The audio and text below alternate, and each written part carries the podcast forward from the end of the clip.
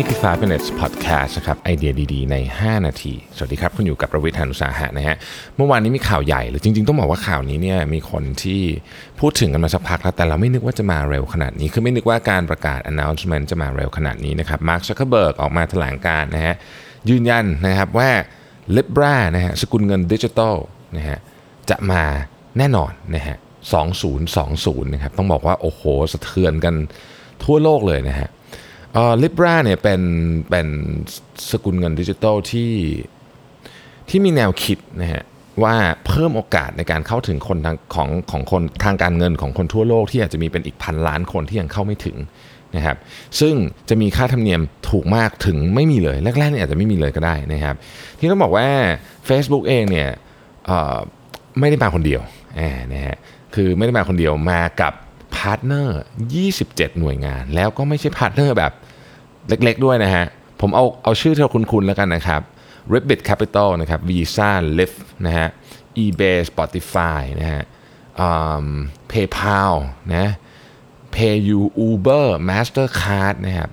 คือแค่เนี้ยนะ Booking คือพวกเนี้ยโอ้โหแค่คือ partner มา 27 เจ้านะครับ ร่วมกันอยู่บนอยู่บนอยู่บนเงินอันใหม่เนี่ยนะฮะ ซึ่งจะมี กระเป๋าเงินนะฮะที่ชื่อว่า Calibra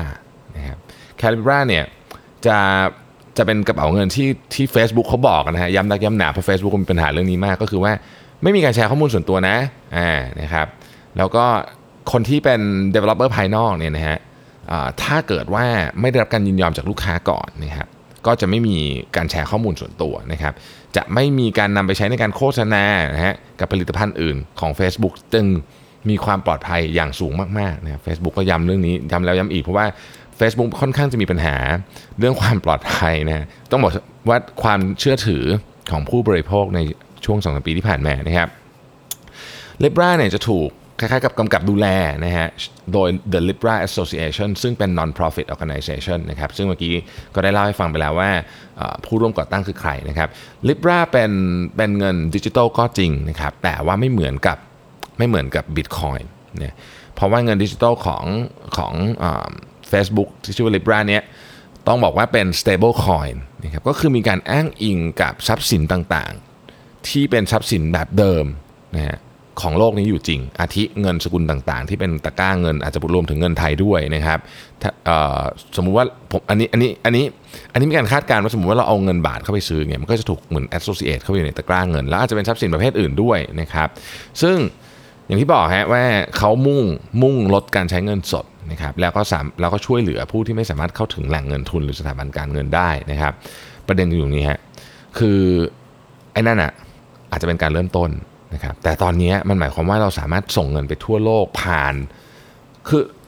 คือการโอนเงินนะฮะมันมันจะเป็นอีกแบบหนึ่งโอนเงินไปต่างประเทศโอนเงินไปซื้อของ แล้วก็เรื่องของ การแลกเปลี่ยนเงินนะครับยกตัวอย่างเช่น สมมุติว่าพนักงานของเราเนี่ยนะฮะมีอยู่หลายประเทศเขาจะจ่ายเงินเป็นเป็นลิบราเลยก็ได้นะก็ต้องลองดูกันต่อไปว่ามาใช้จริงเนี่ยนะครับมันจะไปกันได้ขนาดไหน แต่ส่วนตัวเนี่ยมีความเชื่อว่ามาร์คซักเคอร์เบิร์กเนี่ยนะครับไม่ไม่ได้คิดแค่จะเอาแค่แบบไปคนที่ยังไม่ได้เข้าถึงเอ่อเรียกว่า service ทางการเงินแค่นั้น แต่ว่าเชื่อว่า Libra เนี่ยจะกลายมาเป็น จะกลายมาเป็นเงินสกุลใหม่ที่เขย่าโลกจริงๆนะครับใครต้องการหาข้อมูลเพิ่มเติมในตอนนี้เดี๋ยวผมจะมาแบบยาวๆนะฮะอันนี้ขอมาแบบสั้นๆก่อนเดี๋ยวจะเจาะลึกให้เลยเป็นแบบสัก 20นาทีเลยว่าจริงๆแล้วเนี่ย Libra เนี่ยมันมันมีพื้นฐานเบื้องหลังยังไงบ้างนะครับ สิ่งที่สิ่งที่เราน่าจะ คือเท่าที่เห็น prototype มาตอนนี้นะก็คือยังไม่มีใครได้ใช้เล่นแต่ว่าเท่าที่เห็น prototype มาตอนนี้ สิ่งที่ผมเห็นชัดเจนเลยก็คือว่ามันเชื่อมต่อกับ interface เดิมที่เราใช้เนี่ยอย่างง่ายดายมาก นั่นหมายความว่าคือคุณไม่ต้องเรียนรู้อะไรเยอะ มันเข้าใจง่ายมากๆนะฮะแล้วก็ด้วยด้วยความที่ Facebook เองเนี่ยเขามีข้อมูลของผู้ใช้อยู่เยอะมากว่า อะไรแบบไหนคนใช้ง่ายเข้าใจง่ายนู่นนี่ การมาถึงของ Libra เนี่ยผมคิดว่าจะเป็นการเขย่าไม่ใช่แค่วงการ payment อย่างเดียว แต่มันจะเป็นการเขย่าไปถึงแก่นที่สำคัญที่สุดของโครงสร้างเชิงประเทศ อันได้แก่สกุลเงินฮะต่อไปนี้สกุลเงินที่ใหญ่มากๆเนี่ยไม่จำเป็นจะต้องออกโดยรัฐบาลอีกต่อไปแล้ว และอันนี้มันไม่ได้มันจะไม่ niche แบบ Bitcoin ผมเชื่อว่าอย่างนั้น นะฮะมันจะกลายเป็นหนึ่งในเครื่องไม้เครื่องมือหลักเลยแหละ ที่เราเอามาใช้ในการทำงานใช้ในการจ่ายเงินใช้ในการอะไรกันทุกวัน เพราะว่าอย่าลืมว่า Facebook เองนี่นะครับและ partner ของ Facebook เนี่ยก็มีการทำ transaction เกี่ยวกับเรื่องเงินตลอดเวลาอยู่แล้วนะแล้วมันง่ายอะครับที่ไม่ต้อง switch ออกไปข้างนอกนะดังนั้นการมาถึงของ Libra นี่ต้องบอกเลยว่า สั่นสะเทือนแน่นอนนะครับ เมื่อวานนี้เป็นข่าวใหญ่มาก และเดี๋ยวจะมี Mission to the Moon Podcast ที่เจาะลึกลงไปว่า Libra แต่ละอันไม่ใช่แต่ละอันในในแต่ละแองเกิลเช่นมันไปมันไปมีการผูกกับทรัพย์สินอะไรบ้างนะครับในอนาคตจะตอนนี้ผูกกับอะไรโดยเป็นไอเดียนะครับในอนาคตเป็นยังไง เรื่องความปลอดภัยเป็นยังไง เรื่องแอปพลิเคชันต่างๆ จะเป็นยังไงนะฮะแล้วเดี๋ยวเรามาติดตามกันต่อ ขอบคุณที่ติดตาม5 Minutes ครับ สวัสดีครับ